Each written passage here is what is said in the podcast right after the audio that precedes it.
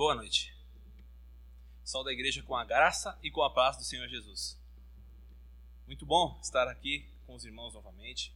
Já há algum tempo é, não tenho tido essa oportunidade, muito por conta da pandemia, mas eu, graças a Deus, louvo a Deus por isso, por poder trazer a palavra de Deus para que a igreja seja edificada.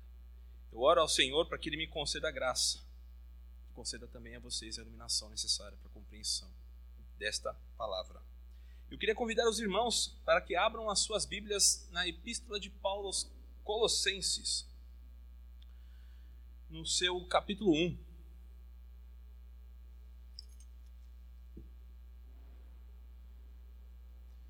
Epístola de Paulo aos Colossenses, capítulo 1. E nós faremos a leitura de um verso.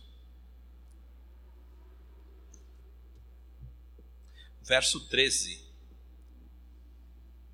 Colossenses 1, 13. Diz assim a palavra de Deus: Ele nos libertou do império das trevas e nos transportou para o reino do Filho do seu amor. Só até aqui. Um versículo, meus irmãos, e profundos ensinos nele. Profundos ensinos. Mas eu como de costume costumo, redundância, a lembrar os irmãos tudo quanto nós tudo que a gente já teve oportunidade de aprender. E embora não estive pessoalmente aqui a ensinar a carta de Paulo aos Colossenses, isso pode ser conferido por vídeo. Nós fizemos já dois vídeos com o ensino né, do capítulo 1, que vai do verso 1 a 8 e do verso 9 a 12. E hoje nós vamos somente ficar no versículo 13 e certamente teremos um proveito generoso, porque há muitas coisas por trás do império das trevas e dessa liberdade que nós recebemos em Cristo Jesus. Mas antes, vamos lá. Vamos só lembrar alguns pontos sobre a epístola de fato. Colossos. Colossos era uma cidade localizada numa, na região ali conhecida como Vale do Rio Lico, constituída por Herápolis, Tessalonicenses, é, é, Laodiceia, Éfeso, Éfeso é a mais próxima e mais conhecida, né? E o apóstolo Paulo não conhecia essa igreja, não conhecia essa igreja pessoalmente, como por exemplo foi a epístola de Paulo aos Filipenses, que nós tivemos a oportunidade de estudar. Mas o que é isso? Ele recebe informações da igreja de Epáfras, que foi um daqueles que provavelmente aprendeu de Paulo quando ele esteve em, é, em Éfeso, nos dois anos ensinando na, na escola de Tirano. Os irmãos podem conferir isso a partir do capítulo 19 de Atos dos Apóstolos. Essa, o motivo desta carta se dá por uma situação muito peculiar. Embora Paulo não conhecesse a igreja, ele intercedia pelas igrejas que ele ouvia dizer que estavam sendo instauradas por seus discípulos. É, Epáfras era quem levava alimentos para, para o apóstolo Paulo, que estava preso naquele momento. E Epáfras não só levando os alimentos, como também levou informações importantes acerca da igreja. Primeiro, as informações mais elementares. A igreja creu no evangelho ensinado. Ela aprendeu a respeito de Cristo. Ela se converteu porque produz bons frutos. E depois aquilo que é temeroso, agora ela está sendo invadida por falsos ensinos. Então, quando Epáfras leva este, esta informação ao apóstolo Paulo, isso gera preocupação e o apóstolo escreve a carta. Então, o principal motivo pelo qual ele faz essa, essa escrita é, primeiro, né, agradecendo a Deus por tudo quanto aconteceu com a igreja, mas também para precaver os irmãos, para que não caiam num falso ensino, para que não se afastem do verdadeiro evangelho que iluminou eles que os tirou daquela escuridão tenebrosa e para que se firmassem naquilo que é necessário, na suficiência do nosso Salvador, Cristo Jesus. Isso vale para nós aqui como igreja. Nada é tão suficiente quanto Cristo. Aliás, não precisamos de nada além de Cristo para que tenhamos a salvação. A fé nele é que nos move a isso. Entendendo também que a fé é um dom de Deus não é obra nenhuma nossa. Mas, voltamos para o texto. Bom, Vamos dar uma corrida bem rápida, até para a gente não se deter tanto aqui, uh, em tudo quanto foi passado. No início, lá no partido no capítulo 1, no verso 1 até o verso 3, até o verso 2, final do verso 2, nós temos aquilo que é chamada a saudação do apóstolo. E é onde ele se apresenta, estando ele junto de Timóteo. E ele chama os irmãos daquela igreja, vejam, meus irmãos, passem os olhos ali no versículo 2, aos santos e fiéis irmãos em Cristo que se encontram em Colossos. Ele os reconhece como igreja verdadeira e os chama de fiéis irmãos em Cristo.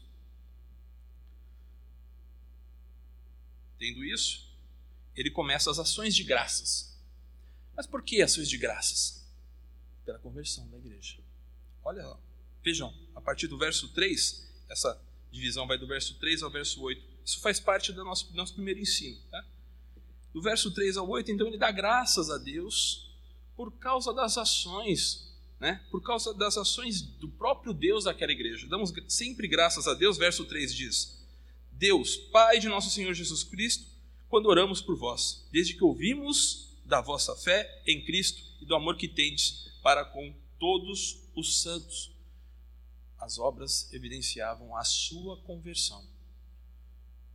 Notem que os colossenses não só haviam é, ouvido do Evangelho de Deus, do Evangelho do nosso Senhor Jesus, mas eles haviam entendido e isso é diferente do que apenas ouvir. Porque muitos aqui podem apenas ouvir o Evangelho. Mas é o entendimento do Evangelho que os fará produzir frutos. Mostrar que são verdadeiramente convertidos. E querem ver isso? Vejam lá, no verso 7. Segundo fostes instruídos por Epáfras, nosso amado conservo, e quanto a vós outros, fiel, é, fiel ministro de Cristo falando acerca do ensino dado por Epáfras à igreja. Só dando mais uma, um salto, um, um versículo para os irmãos é, é, terem isso esclarecido. No verso 6, quando ele está dizendo. O apóstolo ele, acaba meio que costurando. Teríamos que fazer a leitura completa do, do da passagem aqui para ela ficar mais esclarecida, mas eu vou passar apenas no ponto em que diz respeito ao seu entendimento. No verso 6 diz assim: Tal acontece entre vós, como acontece em todo o mundo, que a palavra está verdadeiramente chegando e produzindo frutos. Verso 6. Desde, que o, desde o dia em que ouvistes e entendestes a graça de Deus na verdade. Então a igreja, ela não somente ouve, mas ela entende e por isso ela produz. E daí então a gente vai para o segundo ponto, que é onde ele ora. A oração pelos colossenses, mas agora uma, uma oração é, é, intercessória. Notem, ele, ele vai, isso do verso 9 ao verso 12, então por isso, por esta razão, vejam lá, verso 9. Também nós, desde o dia em que ouvimos, não cessamos de orar por vós, né? desde o dia em que o ouvimos. Ouvimos de quem? De Epáfras. Não cessamos, não paramos de orar por vocês é, e de pedir que transbordeis do pleno conhecimento da sua vontade em toda a sabedoria e entendimento espiritual. De que essa, em outras palavras, meus irmãos, de que isso não fique meramente na letra, mas que isso fique no espírito, que isso seja iluminado pelo espírito, que transborde do verdadeiro e genuíno conhecimento de Deus, que é a que fará produzir os frutos. E é interessante aqui, eu não vou também ficar nessa passagem, mas só lembrar os irmãos, peço que os irmãos façam a leitura deste, deste capítulo como um todo. É admirável. Mas essa passagem em si, o apóstolo diz assim: Olha, vocês. Agradece, oramos a Deus para que Ele continue a produzir, é, que os irmãos continuem crescendo nesse conhecimento, que este conhecimento continue a produzir os frutos, frutos que evidenciem a conversão de vocês e que cada vez mais vocês cresçam neste verdadeiro conhecimento, para que ainda mais vocês se aproximem, do, melhorem o relacionamento com Deus, para que dele ainda mais o conheçam. Olha só. Verso 10, né? Frutificando em toda boa obra e crescendo no pleno conhecimento de Deus. É quase que um ciclo, mas não é um ciclo estático, ele é progressivo. À medida que você vai conhecendo a Deus, você vai crescendo e vai produzindo frutos, vai agindo da forma como Deus requer que nós ajamos, por isso que diz que é andando de modo aprazível, de modo que Deus se agrade. Crescendo nisso, você cada vez mais vai melhorando o seu relacionamento com Deus e vai conhecendo cada vez mais de Deus, a ponto de, em perfeição, ir caminhando em santidade, aumentando a sua santidade, buscando cada vez mais, evitando o mal cada vez mais, amadurecendo cada vez mais. Pois bem, tudo isso que o apóstolo Paulo está fazendo, meus irmãos, é como uma medida cautelosa de chegar nos irmãos daquela igreja que estavam ouvindo isso e dizendo: olha, é disso, somente disso que vocês precisam. É desse conhecimento, o verdadeiro conhecimento de Deus em Cristo. É do Evangelho que vocês ouviram e entenderam que fez com que vocês produzissem as boas obras. É o Evangelho que evidenciou a salvação de vocês aí, que produziu isso em vocês. É disso que vocês precisam, e não de falsos ensinos, de ensinos espúrios. E rapidamente aqui, meus irmãos, passando os ensinos que estavam entrando naquela igreja, era uma mistura de judaísmo, gnóstico. É uma mistura que ninguém sabe ao certo definir, mas misturava um cristianismo com um judaísmo, é, um, um judaizante, mas um gnosticismo incipiente. Porque adoravam-se os anjos também. Buscavam satisfazer né, as hostes celestiais. Porque diziam que existia um tipo de conhecimento obscuro. Claro, não está escrito isso aqui na palavra, mas deduz-se pelo aquilo que Paulo está orientando a igreja para que se, para que se firme no verdadeiro conhecimento, no conhecimento na verdade. Paulo está alertando aquela igreja para que não ouçam esses falsos ensinos que estão pervertendo eles e que vão afastá-los do caminho do caminho da salvação. E para chegarmos nesse ponto, uh, o apóstolo Paulo diz no verso 13, e nós chegamos no versículo da nossa aplicação de hoje. Ele nos libertou do império das trevas e nos transportou para o reino do Filho do seu amor.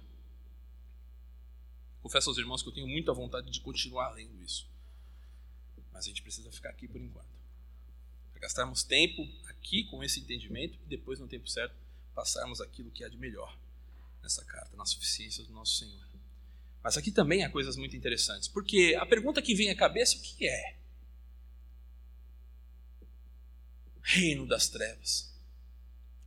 Como assim ser liberto do reino das trevas? Natural que alguns pensem assim, que as trevas, neste caso, se relacionem a, ao pecado, a sujeira do pecado, as ações que ofendam a Deus. E de fato, pode ser entendido assim.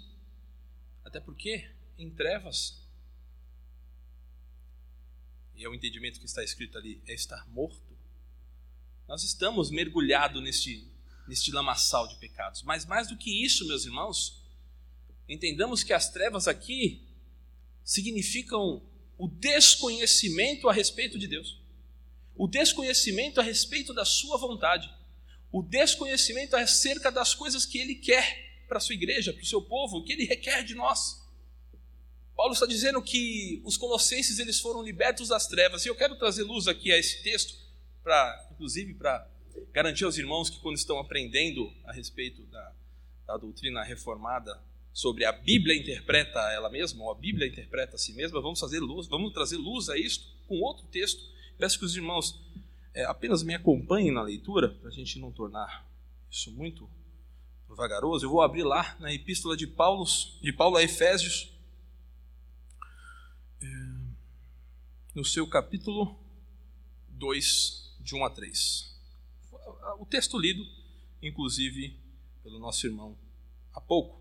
Ele vos deu vida estando vós mortos nos vossos delitos e pecados, nos quais andastes outrora segundo o curso deste mundo, segundo o príncipe da potestade do ar, do espírito que agora atua nos filhos da desobediência, entre os quais também todos nós andávamos, andamos outrora segundo as inclinações da nossa carne, fazendo a vontade da carne e dos pensamentos, e éramos por natureza filhos da ira, como também os demais. Estar no reino das trevas, meus irmãos, é estar tão desconhe é desconhecer tanto acerca das, da vontade de Deus, é desconhecer tanto acerca do próprio Deus, que é o mesmo que estar morto. Morto. Porque o morto não se dá conta. Aliás, o morto não faz nada. E a nossa consciência estava morta, porque aquilo que fazíamos, aqueles que não nasceram no berço cristão, não tiveram uma orientação, mas até mesmo esses que nasceram em berço cristão, mas que tiveram um despertamento em algum momento da sua vida, em dado momento praticava ações as quais hoje olha para trás e abomináveis. Por que eu fazia essas coisas? Eu mesmo recomendo. Misericórdia, Senhor. Quantas coisas pratiquei na minha vida. Mas eu estava morto. Eu nem me dava conta de que isso era errado. E então, liberto das trevas, agora eu sei que isto é errado. Agora eu sei que isto ofende a Deus. Agora eu sei que eu não devo me aproximar dessas coisas. E o incrédulo, meus irmãos? O incrédulo permanece nas trevas. Podemos entender isso. Eu vou pedir para os irmãos agora, se quiserem abrir, mas se não, podem ficar e eu farei a leitura. Vamos abrir agora na segunda carta de Paulo aos Coríntios, no seu capítulo 4, versos 3 a 5.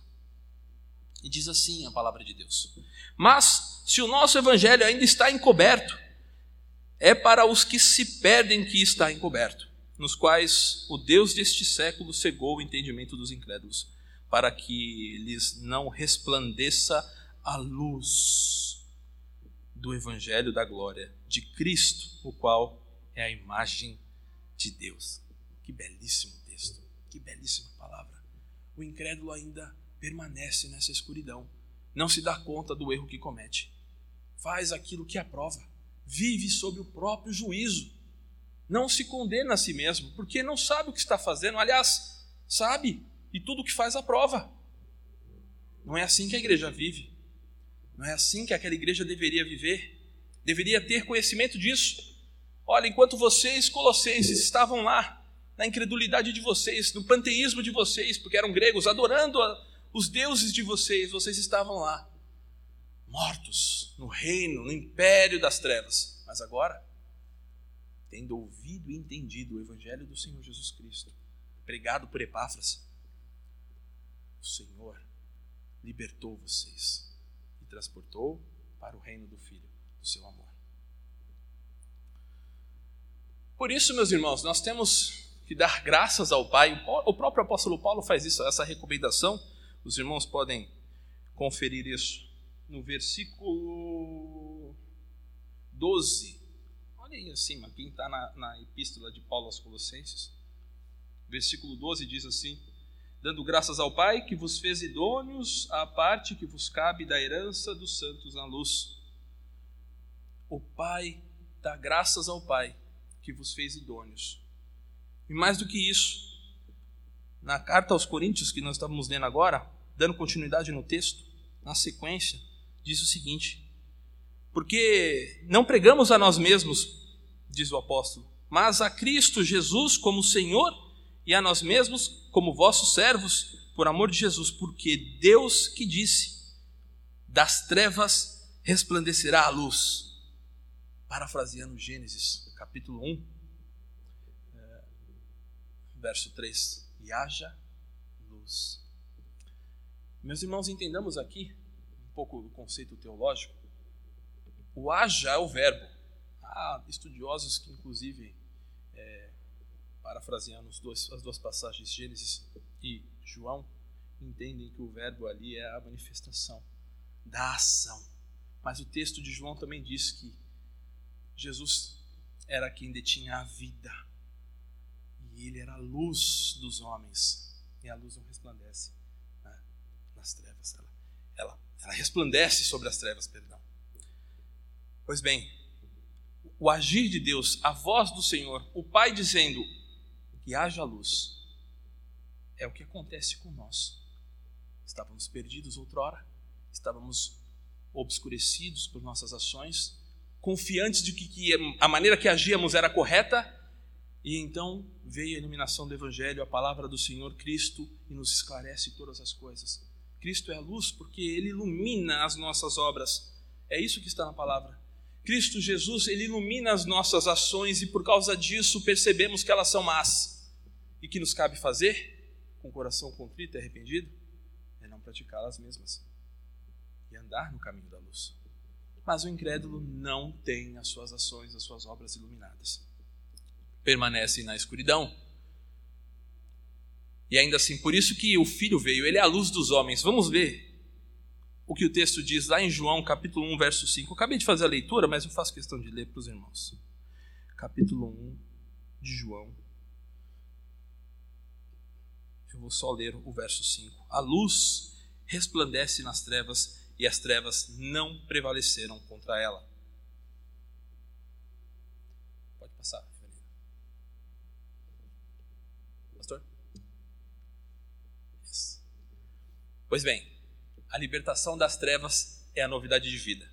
Tudo então o que nós falamos aqui até agora, que serviu para os colossenses e há de servir para nós aqui hoje, entendendo que antes estávamos mortos em nossos delitos e pecados, obscurecidos, agíamos de acordo com como aprovávamos, e depois de termos sido iluminados por Cristo, entendendo que as ações que fazíamos estavam erradas, o que convém a nós fazermos? Não agir mais da forma como agíamos. Esta é a novidade de vida, a libertação das trevas.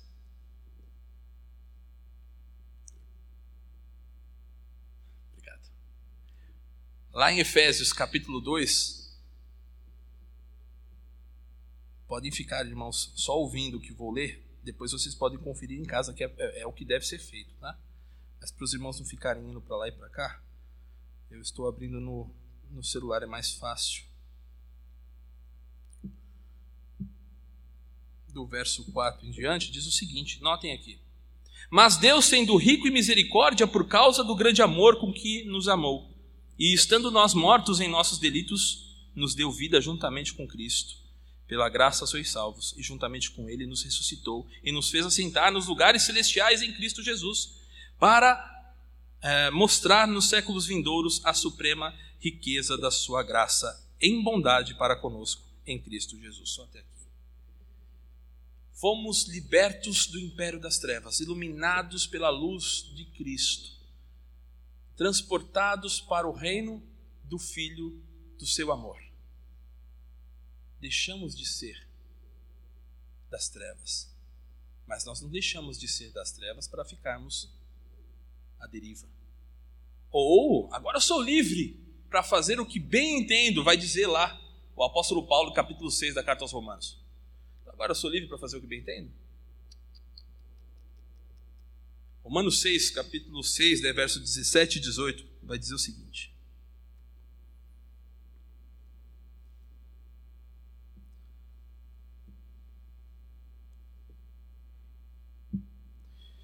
Mas, graças a Deus, porque outrora escravos do pecado, Contudo, viestes a obedecer de coração a forma de doutrina que fostes entregues, mais ou menos como aconteceu com os colossenses. E uma vez libertados do pecado, olha só, fostes feitos escravos. No grego é escravos. Ali é singelo, um singelo servo, está escrito na Bíblia de vocês. Mas a palavra é escravos, da justiça. Ah, como assim? Eu deixo de ser escravo das trevas. Eu deixo de ser escravo da ofensa a Deus. Deixo de ser escravo da minha autossuficiência, das minhas próprias ações, para agora ser escravo da justiça, escravo da verdade, escravo de Cristo. E não tem meio termo, irmãos. Uma vez liberto das trevas, não posso voltar para as trevas. Não, não convém que eu volte para as trevas, embora isso venha nos atormentar a vida toda. E não é fácil.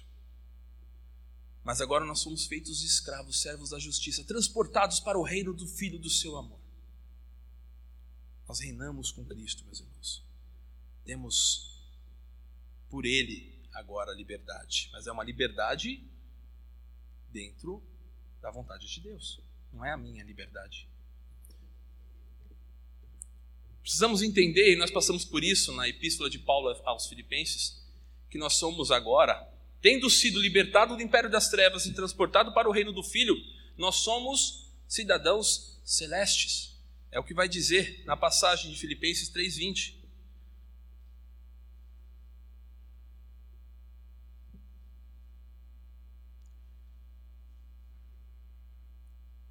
Filipenses. Diz assim: Pois a nossa pátria está nos céus, de onde também aguardamos o Salvador, o Senhor Jesus Cristo. Só aqui.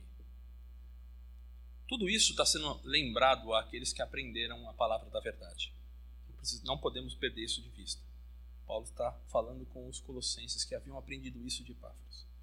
Mas por ser palavra de Deus, queridos irmãos, eu estou trazendo as aplicações para nós aqui, é necessário que isso também se aplique a gente. Porque passamos pela mesma situação. Todos que estão aqui hoje congregando, certamente teve algum momento um despertar. E esse despertar, querido irmão, que você teve no momento da sua vida, que te fez vir para a igreja, ouvir a palavra, buscar o conhecimento, é justamente essa transição do império das trevas, do desconhecimento, das suas próprias ações e aprovadas por você mesmo, para o reino do Filho do amor de Deus, para o reino de Cristo, para o reino da luz, para o reino onde as coisas estão esclarecidas, para o reino da onde eu faço as coisas e agora eu os faço porque elas agradam a Deus. Por isso, querido irmão, essa novidade de vida que a gente chama de conversão, novidade de vida, conversão, ela é, ela mostra a natureza né, da nossa cidadania. Porque já desfrutamos da ressurreição espiritual de consciência agora, no já, hoje. E já vivemos essa vida como se não pertencêssemos mais a este mundo, mas aguardando aquilo que há de vir, que é a eternidade. Essas coisas não podem se apagar da gente, assim como não poderiam se apagar dos colossenses naquele momento. Eles precisavam ter isso na cabeça deles. Não foi conhecimento desconhecido, não foi falsa religião, não foi gnosticismo, não foi aquele conhecimento supremo elevado que não todos podem ter, que somente aqueles que são ali os mais espertos conseguem. Não foi as ações que eles fizeram, não foram as obras que praticaram. Mas foi a graça de Deus. Foi a ação do Pai e do Filho nossa salvação. Foi a luz do Filho que nos iluminou, que nos transportou. E é disso que nós precisamos. E é disso que eles precisavam. E também a esperança. Isso, também isso pode se relacionar, né? Desfrutemos já dessa perspectiva da esperança, do tesouro que nos aguarda nos céus. Queridos, nós vivemos agora aqui libertos do reino das trevas, com uma consciência de que agora nós sabemos o que é a verdade, que agora podemos praticar as ações que Deus requer e de que o mundo se conta estranho para nós. As nossas ações já não fazem sentido para o mundo. Pelo contrário, aqueles que veem a gente agir evitando aquilo que é mal, deixando de olhar para os homens, aquela mulher no meio dos amigos? Deixando de praticar aquelas ações levianas já nos olham com um olhar, peraí, você é, de que mundo que você é? Eu não vou desse mundo, eu sou do mundo celeste. Nós somos do mundo celestial, libertos do reino do império das trevas, porque isso não agrada a Deus. Mas eu, eu ainda sofro aqui. Sofro porque eles vão nos olhar, nós estamos aqui ainda neste mundo, não é ainda lá. Não é, é o já ainda não, é aquela tensão teológica. Na teologia eles vão dizer, é o já ainda não mas o ainda há de vir. E essa esperança não pode se esvaziar de nós. Não podemos viver aqui desesperançosos, pelo contrário, temos que ter a certeza, aquela, aquela, aquela certeza, aquela fé, né, a fé de Hebreus 11, que é a convicção dos fatos que se não veem, é a certeza daquilo que se espera. E nós devemos esperar por aquilo que há de vir, pelo retorno do Filho, pelo o reino do Filho, eternamente diante do Senhor, vivemos, vivendo sem mais o sofrimento, mas na luz, na luz. Era isso que Paulo queria chamar a atenção deles. Olha, deem graças ao Pai, porque Ele vos libertou do império das trevas e transportou para o Filho do reino de seu amor. Vai dizer mais coisas ali na frente, nós vamos entender melhor isso. Mas era isso, já era para eles entenderem de que não foi nada daquilo que estavam ensinando a eles. Não são as obras que eles praticavam, não são os bens que eles faziam, as doações que eles faziam, as orações que eles faziam mais, não são nada do que eles faziam adicional ou destacado de outros. Não era o conhecimento que eles buscavam, que somente os ocultos ali, o grupo pequeno, singelo buscava. Não era crendo em Cristo, e obedecendo a lei, mas era firmados na palavra que eles haviam entendido, ouvido e entendido, o evangelho da verdade. O evangelho este que nós aprendemos também. Para concluir aqui, meus irmãos, nós temos um trechinho que diz a respeito do amor. E vale algum esclarecimento aqui interessante. Quando fala do filho do seu amor, precisamos entender que Deus é amor em si mesmo e que o Pai ama o Filho eternamente. O Filho é o amor do Pai. E o Filho diz isso em, outra, em muitas passagens. Vamos abrir somente numa ali, ó. a oração sacerdotal de João 17, 24 e 25.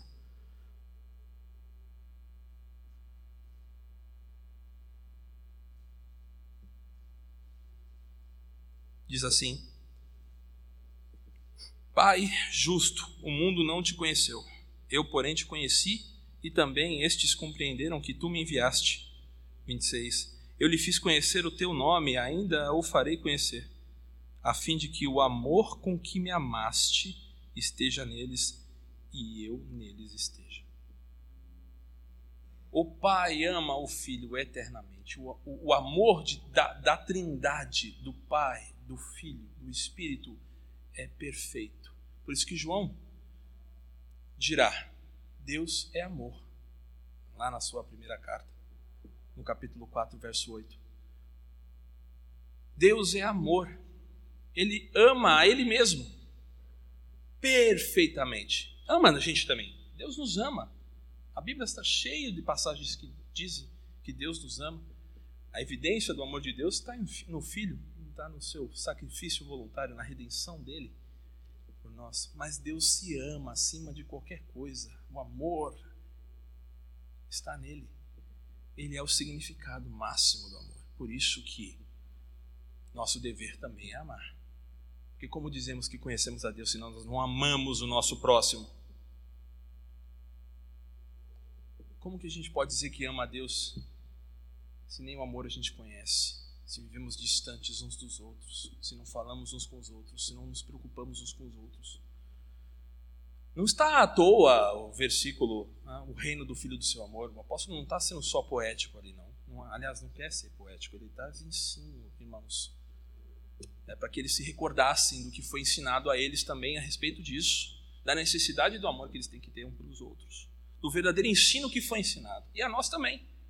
Nós aprendemos essas coisas aqui também devemos permanecer nessa verdade. E agora a gente vai fazer algumas aplicações práticas. Eu faço a pergunta a vocês, igreja, que acabou de ouvir essa palavra. A pergunta é essa: Vocês têm consciência de que foram libertos do império das trevas? Igreja de Santo André, diante do Senhor, temos consciência de que fomos tirados do desconhecimento de Deus do lamaçal do nosso pecado, das ações que nós aprovávamos, que eram horrendas, e fomos transportados para o reino do Filho, e agora todas as coisas estão claras para nós. Temos consciência dessas coisas. Em outras palavras, paramos de fazer as ações antigas que, ah, nós eh, hoje temos isso esclarecido que são erradas. Paramos de praticar os, os pecados que tenazmente nos assediam Nós olhamos para a Escritura e nós somos acusados por ela, e como que nós agimos? Nós nos recordamos de tantas coisas, não é que nós pedimos perdão a Deus por nossos erros e procuramos andar de maneira diferente? Se a gente não faz isso, é o momento de fazer. É, olhar, é o momento de olhar para a palavra de Deus e falar: Senhor, o Senhor me libertou da cadeia do pecado, me transportou para o reino do teu filho, me iluminou com a verdade eu posso agora não temer mais a morte, porque eu sei onde eu vou na minha morte. E como o apóstolo Paulo diz lá em Filipenses, também é lucro.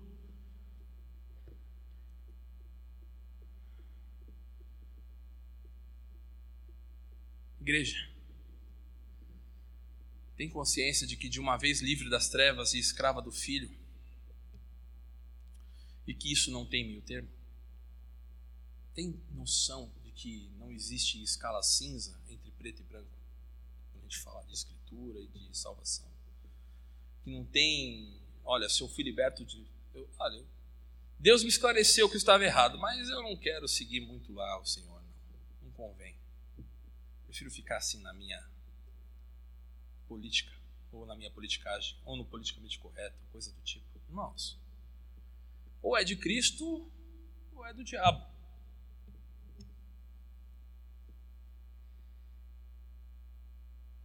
Mas a gente. Paulo convida a igreja de Colossos a dar graças a Deus porque dá graças ao Pai especificamente, né?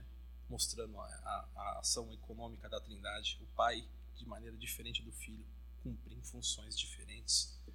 Isso não pode ser negado, mas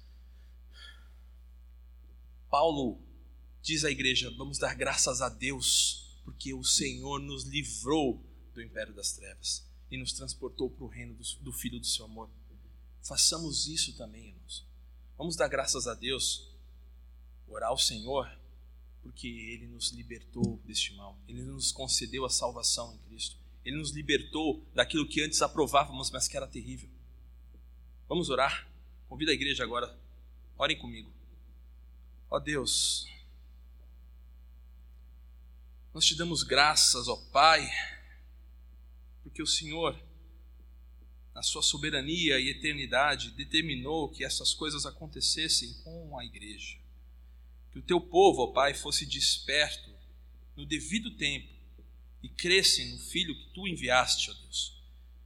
Nós te damos graças, ó Deus, por conta do Filho do teu amor, que é a nossa luz, que é quem nos iluminou, que é quem nos mostrou, ó Deus, o caminho de morte que estávamos andando, o caminho de inimizade que estávamos estabelecendo contigo, Pai. E por isso nós somos gratos. Agora, ó Deus, tem misericórdia de nós, ó Pai, porque tenazmente o pecado vem nos assediar. Por vezes, aquela escuridão que uma, outrora nós estávamos e que foi iluminado, ela tende a voltar. Muitas vezes, ó Deus, nós erramos ainda contra Ti. E por graça nós somos alertados disso. Por isso nós te pedimos o perdão. Perdão pelas nossas faltas. Perdão, ó Deus, por não agirmos como convém, por não darmos o devido valor à tua palavra, por não entendermos, ó Deus, o que isso significa verdadeiramente, que não fazemos mais parte deste mundo, que somos cidadãos celestes, que desfrutamos da eternidade agora. Concede, ó Deus, esta consciência, concede-nos, ó Pai, essa condição de cidadãos celestes e fortalece-nos, ó Deus, para que não mais caiamos nos nossos erros. E que com essa consciência, ó Deus, libertos do império das trevas, andemos agora no caminho do Filho, do teu amor. É em quem temos a redenção e a remissão dos pecados. É no nome de Cristo Jesus, suficiente Cristo Jesus para a nossa salvação, oramos.